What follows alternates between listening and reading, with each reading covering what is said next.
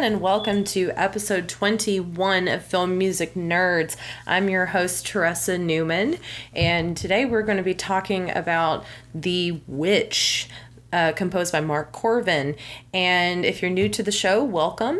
This is our Halloween series, and this month we're doing a horror movie film score review every day, uh, every day that I can.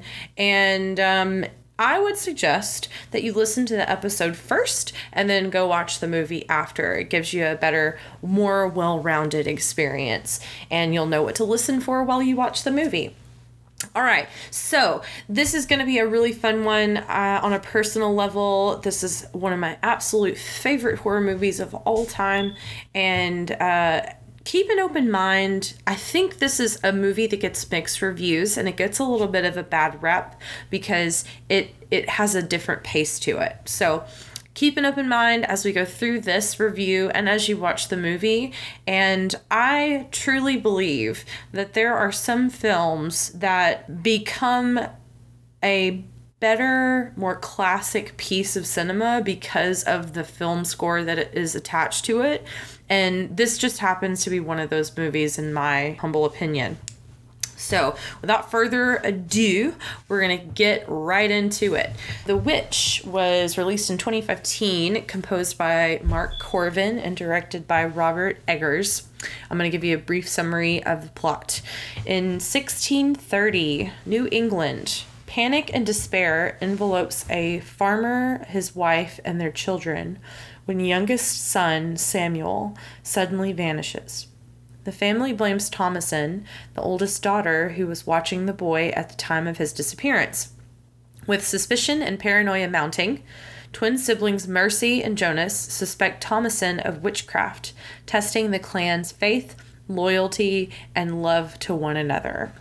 Um, I'll sidebar the the subtitle to this film is a New England folk tale, and supposedly it's based off of court documents and transcripts and diaries and all kinds of other things. So the score is driven by three distinct elements of composition and setting period instrumentation, women's chorus, and ritualistic percussion.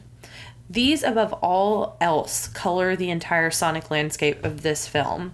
Korven says about his score that he and the director both wanted to keep things quite minimal and keep any human imperfections in the score.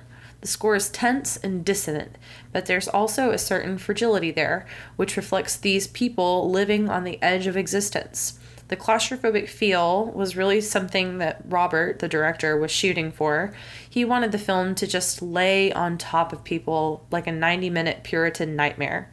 I think he said once that in order for it to be a horror, it had to be horrifying. Musically speaking, that resulted in a score that was far more dissonant than anything I'd ever done. It just never lets up.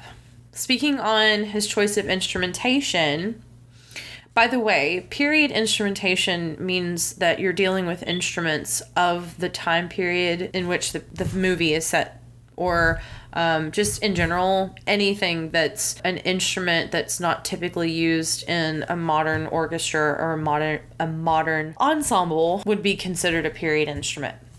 Speaking on his choice of instrumentation, he says that Robert didn't want any traditional harmony or melody in the score but he wanted it to still fit within the family's world. So it came down to the instrument selection. The backbone of the score was actually a Swedish instrument called the nyckelharpa. It's a medieval keyed violin, and when Rob first heard it, he said, That's it, that's the sound of the score. It was unique, but felt like it was of the time. So, no, we weren't really slaves to the period at all, and our ears were only our only guide, which made it, I think, the only exception in the entire film since its attention to period detail is extremely detailed. The waterphone, which is also another instrument, was used a lot as well, and that's a 20th century experimental instrument. Aside from the actual period instrumentations, Korven also highlighted traditional melodies and folk tune, such as in the track Isle of Wight and Standish. The use of an all female chorus is for obvious symbolic choice, as it is to mimic the witch's coven and forecast the final scene of the film. The use of female voices almost always in the presence of a witch or the assumption that she is near. the percussion feels ritualistic or occult in nature because of its extremely utilitarian repetition and persistent pulsation on non pitched instruments.